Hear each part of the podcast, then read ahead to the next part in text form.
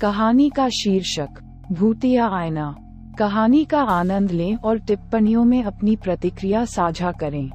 एक छोटे से गाँव में एक पुराना आयना खड़ा था, जिसकी चमक कुछ अजीब थी। लोग कहते थे कि उस आईने में अवचेतन चेहरे दिखाई देते हैं और रात के समय वह खुद ब खुद घूमता रहता है। विद्या नामक लड़की ने अकेले होकर उस आईने के सामने खड़े होकर अपने चेहरे को देखा। उसके दिल की धड़कन बढ़ गई जब उसने देखा कि उस आईने में एक अजीब चेहरा उसकी ओर मुस्कराता हुआ था।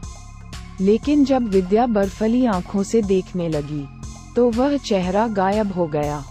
विद्या की आँखों में दर्द छा गया। लेकिन उसने खुद को समझाया कि यह सिर्फ़ उसके विचारों की खेलने की समस्या हो सकती है। वह उस आईने की ओर फिर से देखने की कोशिश करती है। लेकिन वहाँ केवल उसका सामान्य चेहरा ही दिखता है।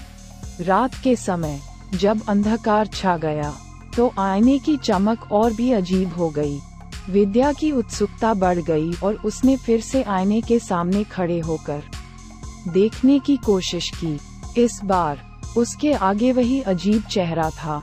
लेकिन इस बार वह सब कुछ सच में और बहुत नकारात्मक भाव में मुस्करा रहा था। विद्या के दिल की धड़कन तेज हो गई, और उसने आईने के चेहरे को देखते ही वह चिल्लाकर पागल हो गई। फिर विद्या के साथ कुछ ऐसा हुआ जिसे वह कभी भी भूल नहीं सकती।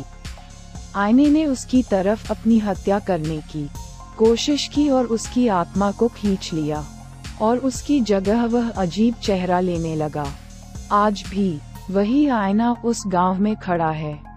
और वह बार बार अजीब चेहरा दिखाता है, जो भी उस आईने की ओर देखता है।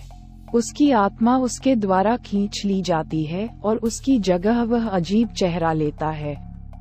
धीरे धीरे गाँव में लोगों की आत्माएँ खींच ली जाती हैं और उस अजीब चेहरे की बदतमीजी उनके चेहरे पर फैल जाती है। उस भूतिया आईने के पास जाने की आवश्यकता से उन्हें दूर रहने की सलाह दी जाती है। लेकिन क्या ये सभी लोगों के लिए संभव है? ये सवाल हर किसी के मन में बसता है।